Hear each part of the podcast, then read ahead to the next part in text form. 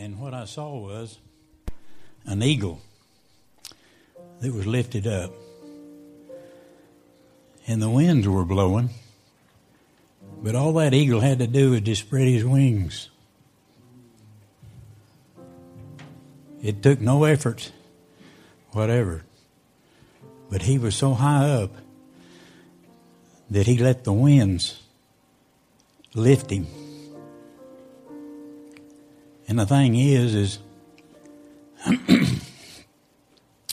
sometimes we look at the winds and we say, well, they're pretty rough. But if you're above all the problems in life, all you got to do is spread your wings.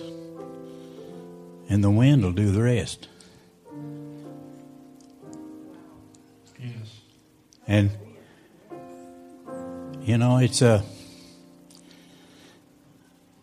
it's, it's a good feeling to know that God's just taking care of everything. And that all you got to do is spread your wings and let Him do the rest. That's into, right? And they that wait into the Lord shall exchange the strength. All you have to do is have enough power just to lift you wings, and the exchange of His strength will lift you up. Oh, that's good. Uh, you're mud. You're mud. And, and and that's what I'm what I'm saying is these treasures are hidden in earthen vessels. You're saturated with His presence.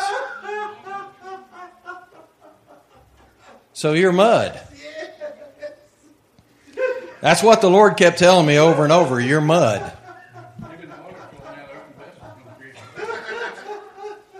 Is that timely or what? First the natural, then the spiritual. First the natural, then the spiritual. If you think it's green out there now, you wait for about till about three weeks from now. Oh, yes, Lord. Yes. Yes. Right now is an opportune time in your life while you are mud, to treasure in earthen vessels, to plant the crop you want. Yes. Plant the seed in season. And the seed that we get to plant is the word of the living God. The, so, what I mean by mud is really good. Okay? Mud is a really good thing if you're trying to grow anything. If you've ever seen a place that was soaked and give it a few weeks later, it's going to grow something. What it grows in you is your choice.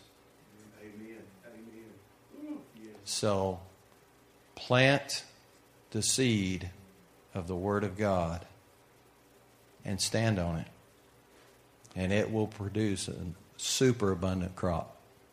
So, Good word. Trust the seed. Trust the seed. I'll come up and stand by you.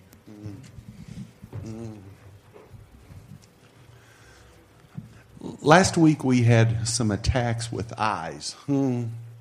There was Gail and Dorman and, and somebody else, Eric. Hmm. Well, Monday night, when I got up to go to work on Tuesday morning, um, I always put my glasses on the bedside stand and they weren't there. Hmm. And I thought, what did I do with them?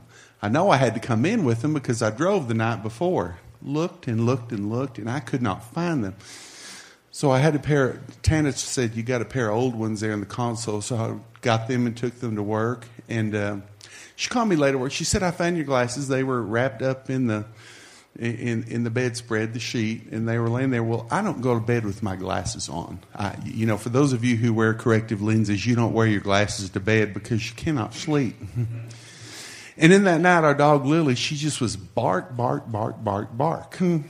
And I knew that this was demonic activity that was going on.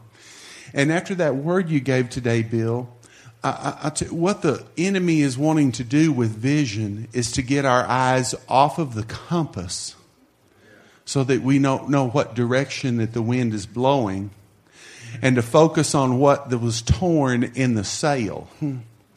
And so today I declare in Jesus' name that the sail is healed. And it catches the wind of the Spirit.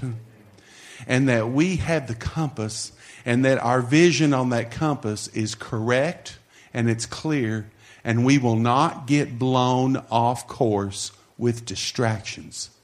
In Jesus' name. Amen.